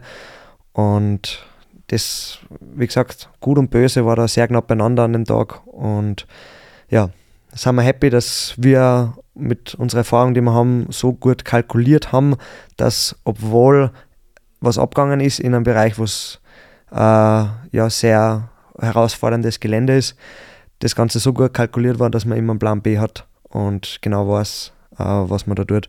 Aber das kann natürlich auch in, bei anderen Lines, bei anderen Bergen, bei anderen Ausrichtungen anders ausgehen. Welche Rolle spielt da Intuition für euch? Bauchgefühl sehr, sehr groß. Also das ist die ganzen Erfahrungen, die man macht, die hunderten Skitage, was man in die Füße hat über die letzten Saisons und das Wissen, was man hat, was unerlässlich ist für sowas. Und da bei kritischen Situationen ist immer das Bauchgefühl, was der Dirigent ist von der Sache. Ich glaube, zum einen in der Situation hat man nicht die Zeit, darüber nachzudenken, fahre ich jetzt nach links oder fahre ich nach rechts, sondern wie der Wally gesagt hat, das, dieser Prozess muss vorher passiert sein. Und dann kann man wirklich nur noch intuitiv reagieren. Und das Gleiche ist, glaube ich, eben in bezogen, bezogen auf die Lawinensituation, dass man nicht mehr wirklich nach einem Schema F entscheidet, sondern man hat dieses Wissen im Kopf. Man hat ganz viel schon auch den Ernstfall geprobt, aber auch ganz viel sich mit dem Thema Schneedeckenaufbau und so weiter auseinandergesetzt. Und am Ende ist es ein Bauchgefühl. Und wenn man zu einem Hang ein mulmiges Gefühl hat, dann muss man auch darauf hören und sagen, dass man den Hang nicht fährt, auch wenn es auch wenn's eigentlich gut ausschauen würde. Wenn man ein schlechtes Bauchgefühl hat, dann muss man muss man es abbrechen, muss man umdrehen. An dem Tag hat eigentlich oder hat alles gepasst, aber es zeigt halt auch, dass es immer trotzdem noch was sein kann, auch wenn sonst alles passt. Und ja, ist auch ist da jetzt das Abgerutschte, wie gesagt, beim zweiten. Also es zeigt auch wieder, dass nur weil irgendwo Spuren drin sind, heißt noch nicht, dass der Hang safe ist. Also deswegen auch nicht Kopf, auch nicht Kopf ausschalten, wenn man irgendeinen Hang sieht, wo man Spuren drin sieht. Dann, die sind vielleicht vom Vormittag und bis zum Nachmittag hat sich die Schneedecke schon wieder verändert und ist dann unterschiedlich. Also einfach im Gelände, ja, wirklich aufpassen. Auch egal, ob man Profi ist oder nicht. Ähm, und du hast das in One Step Ahead einmal so gut, das ist mein Kopfproblem, auf den Punkt gebracht. So. Wenn du unterwegs bist, die Lawine sagt dir nicht, wie knapp du dran warst. Es ist entweder eins oder null. Entweder sie geht ab oder nicht. Aber du weißt nie am Ende vom Tag, wie knapp du da jetzt dran warst. Deswegen kriegt man schlecht Vorwarnungen. Also die, eben wieder, weil ich gesagt habe, das ist, du hast, man weiß nicht, wie oft wir vorher schon knapp an so einer Situation dran waren. Wir waren vielleicht das eine Prozent drunter und jetzt waren wir halt einmal das eine Prozent drüber.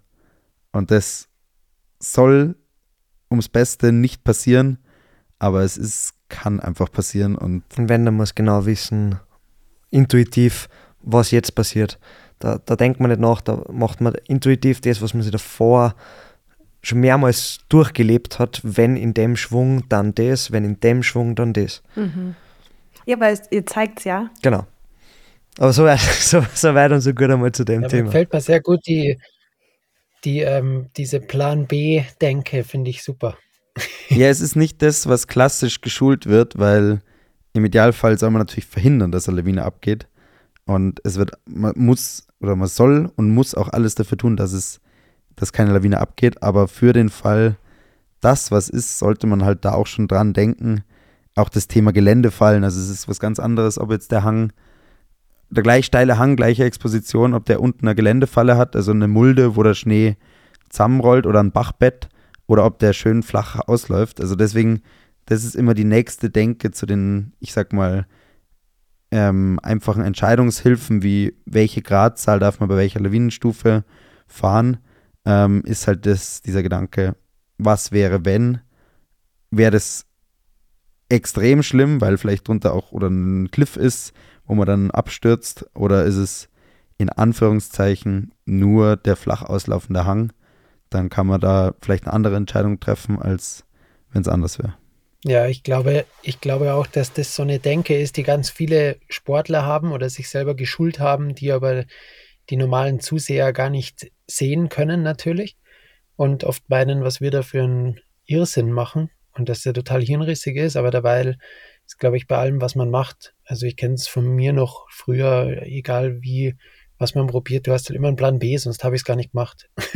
und, und wenn der Plan B gut ist, dann kann es auch schief gehen und du rettest dich noch und kommst ja mit einem blauen Auge normalerweise davon Und die dummen Sachen passieren meistens dann, wenn du irgendwas machst, was gar nicht wild ist, was halt irgendwie leichtsinnig ist. Ja, es, wie gesagt, kalkuliertes Risiko. Restrisiko ist bei sowas immer beim Biken wie beim Skifahren. Und das zu kalkulieren, das ist, das ist der Skill. Und was man eingehen will als Risiko und was einem zu viel ist, die Schwelle zu finden. Und ich glaube, das war jetzt auch, weil du so oft gesagt hast, die Zuschauer wissen das oft nicht. Oder wenn man jetzt auf Social Media einen Clip sieht, wo die perfekte Big Mountain Line drauf ist, die erzählt vielleicht speziell auf Social Media jetzt nicht, wie oft man vielleicht vorher umgedreht ist und wie oft man den Run nicht gemacht hat.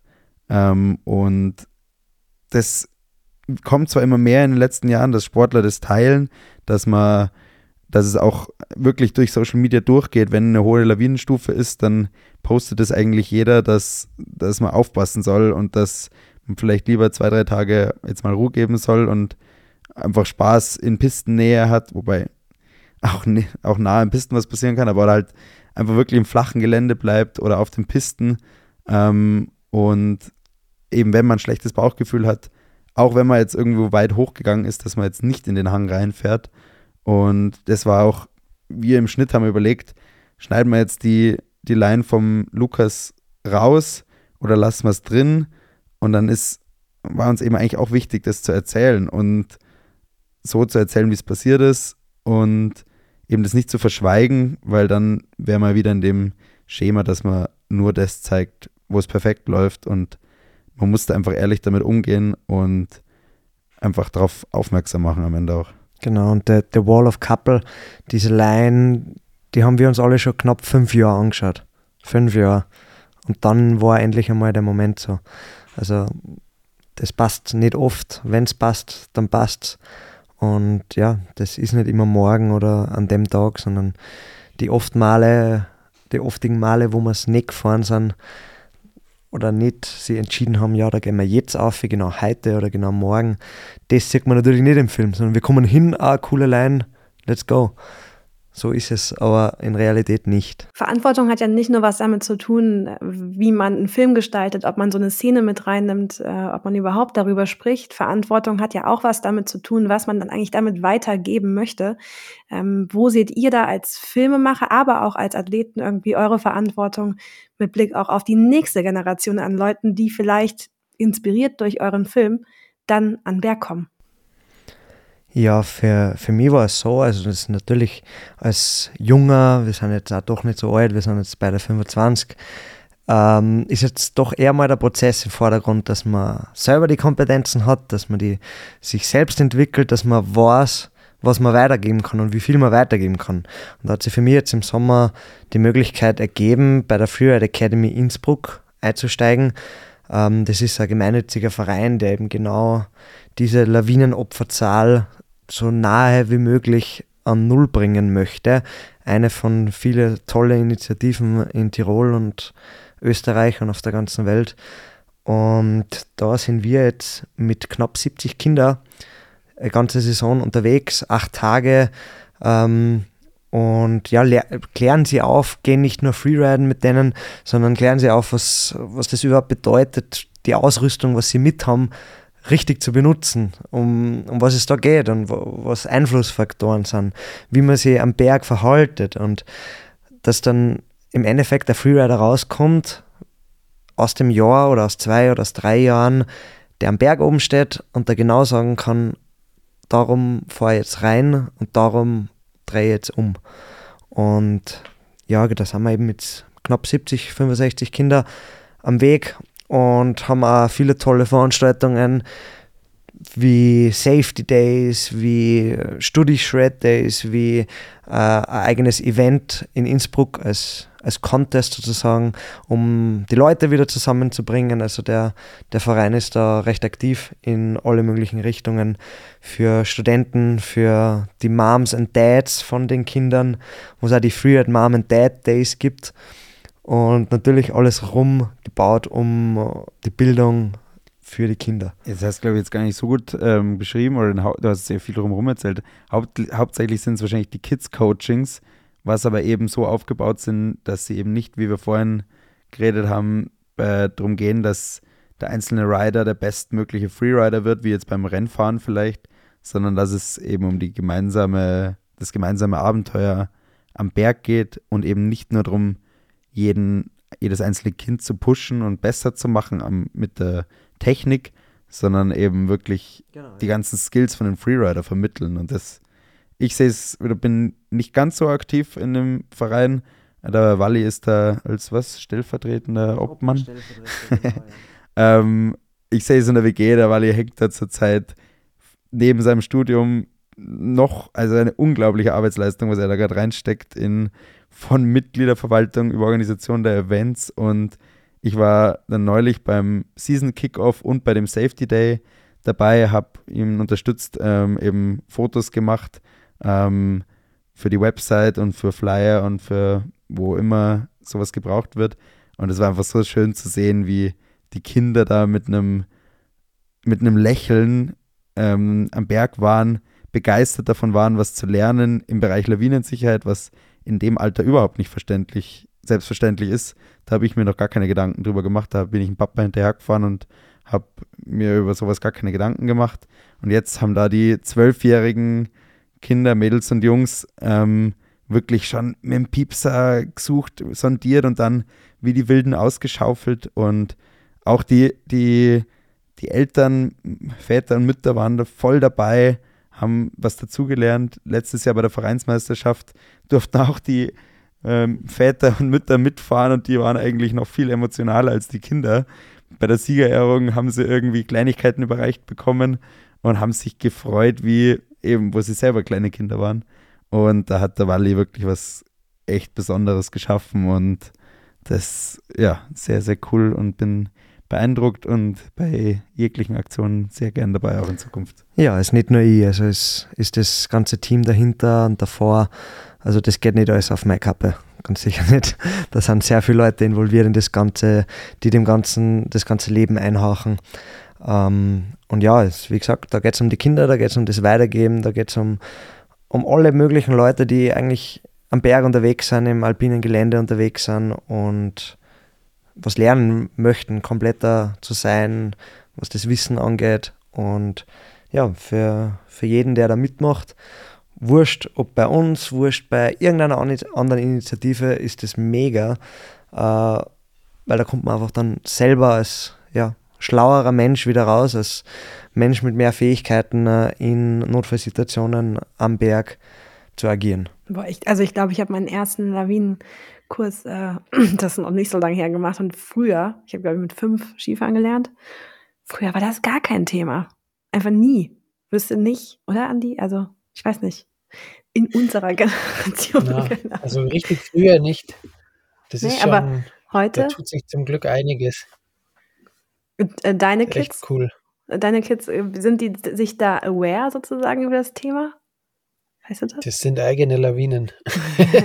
die, sind, die sind drei und fünf und haben dann auch keinen Peil. Also die sind, die, na. Die das ist noch vielleicht noch ein bisschen zu früh, aber ich weiß nicht, wie alt waren die Jüngsten beim Safety? Die Jüngsten sind so acht in eine.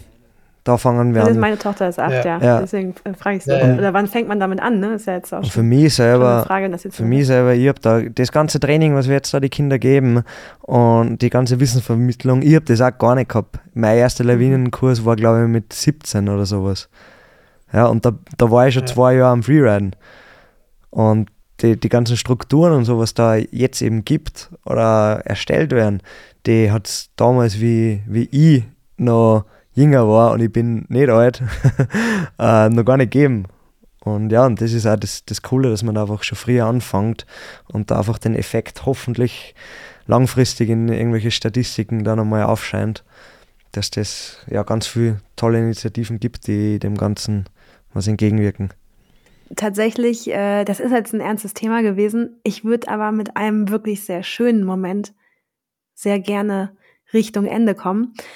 Und das beschreibt ihr auch im Film, ähm, denn es gibt dann tatsächlich diesen letzten Tag und es gibt auch diese, ja eigentlich diese letzte Line, die man so fährt und dieses letzte Ankommen an dem ja, Ziel im Grunde. Wie fühlt sich das an oder mit welchem Gefühl kommt man denn da an?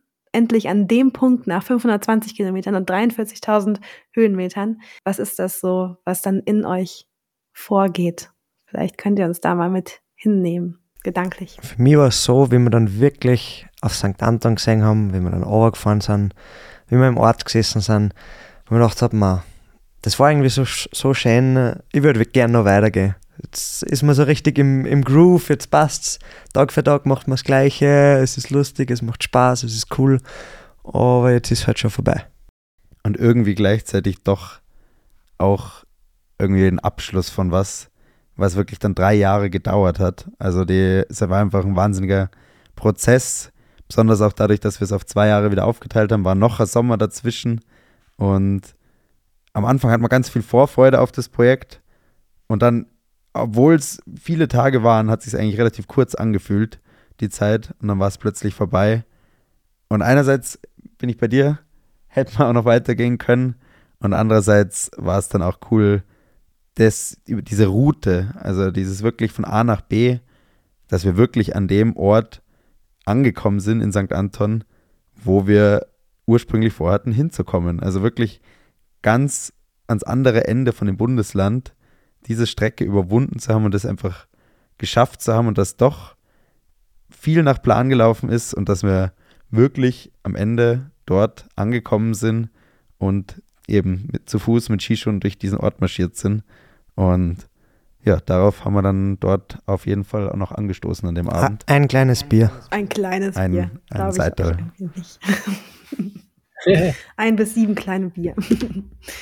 Vielleicht. Sankt Anton kann man leider auch gar nicht nee, ausgehen. Das deswegen. Geht natürlich nicht. Nee. Da ist ja nichts los. Das Ziel Sankt Anton war reiner Zufall, oder? Ähm, ja, im Endeffekt, im Umkehrschluss haben wir sich dann überlegt, warum nicht eigentlich genau umgekehrt. Aber das war irgendwie nicht zur Debatte, weil es Stimmt. hat geheißen, vom Mast gehen wir los und dann gehen wir bis ans andere Ende. Und das hat irgendwie nie mehr hinterfragt, weil das war wie ein G- Gesetz und so hat man das halt gemacht und von da hat man geplant. Aber dass man das umplanen könnte oder anders planen könnte, keine Ahnung, wie es dann gewesen wäre. Die Route rückwärts bin ich jetzt auch noch nicht gegangen oder habe mich gedanklich rein versetzt in das Ganze. Ähm, aber ja, kann man natürlich zurückgehen auch nochmal. Na, ich habe immer eine Frage, die ich meinen äh, Gästen in meinen Podcasts jetzt immer schon gestellt habe.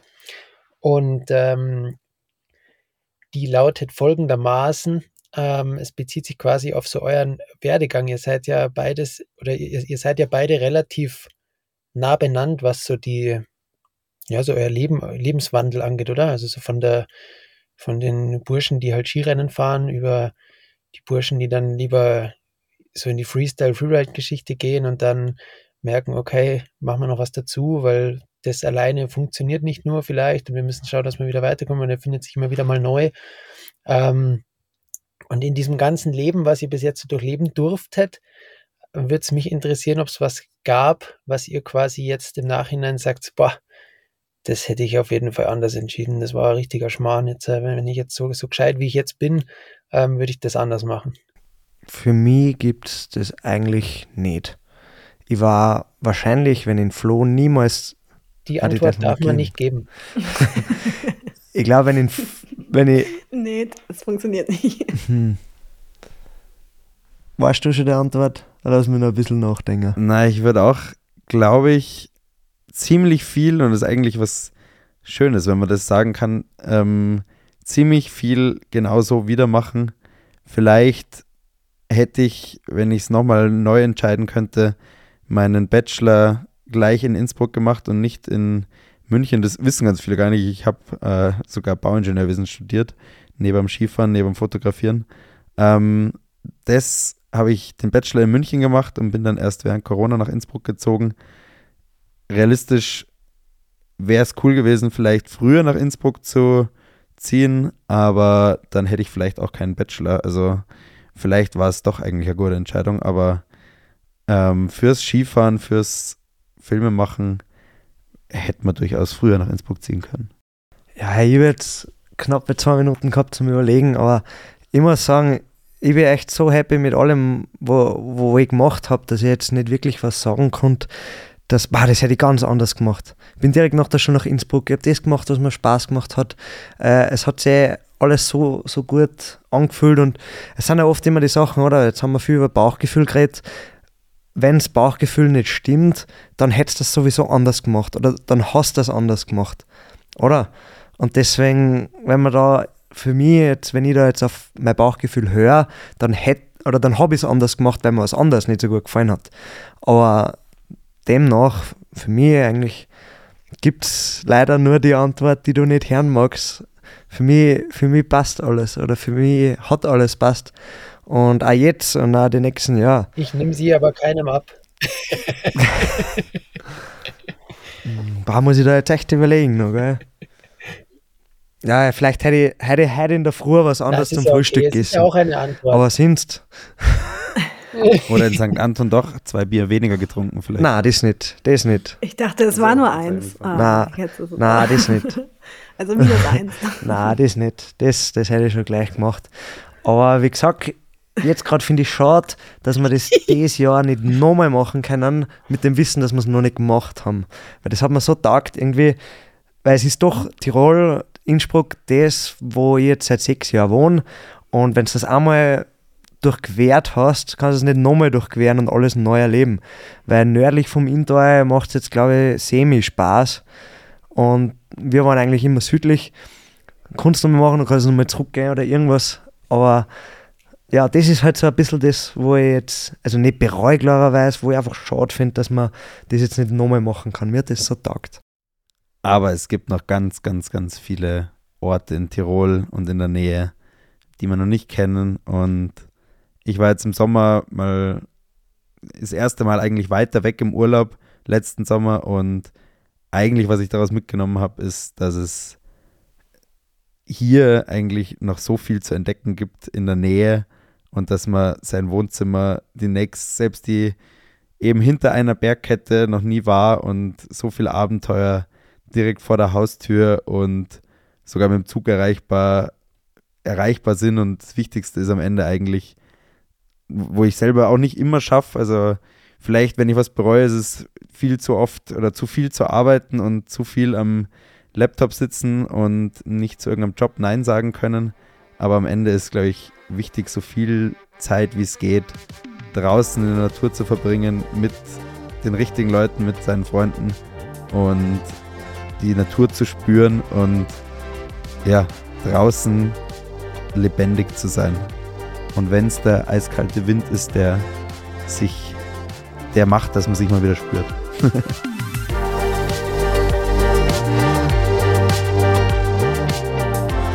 Freut mich, dass ihr diese Folge bis zum Ende angehört habt. Das sagt mir, dass sie euch genauso viel Spaß gemacht hat wie mir. Danke dafür. Shoutouts gehen auch an Alpina raus. Sie haben Beyond Sports ins Leben gerufen und gemeinsam haben wir euch hoffentlich dazu inspiriert, rauszugehen und ein eigenes Abenteuer zu erleben. Falls ihr dafür noch den passenden Helm oder eine Sportbrille braucht, schaut gerne bei alpinasports punkt com vorbei. Und vergesst nicht, diesen Kanal zu abonnieren, damit ihr keine Folge von Beyond Sports verpasst. Tschüss, ciao und servus, euer Andi.